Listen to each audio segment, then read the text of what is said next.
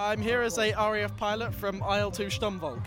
RAF has run through my family for so long, so I'm actually wearing my dad's uniform. Well, the whole cosplay scene was started off by me and my friends. I used to watch a lot of videos on YouTube about it, and it looks just really fun. You know, all the bits outside have changed from the four times I've been to Expo, so that and my cosplay style's changed quite a fair bit. Well, I saw on the website that Vic Mignogna's going to be here, so that's going to be my favourite bit. Vic Mignogna's a very big inspiration to me with my voice acting, and uh, when he tries to do Broly, when I try to copy him, it's just sort of a battle for me to try and get better. I just do a little bit of small time voice acting for YouTube, that sort of thing. I have my own channel where I just reenact certain scenes from Dragon Ball, that sort of thing. And what's your YouTube channel? My YouTube channel is EvilMac123.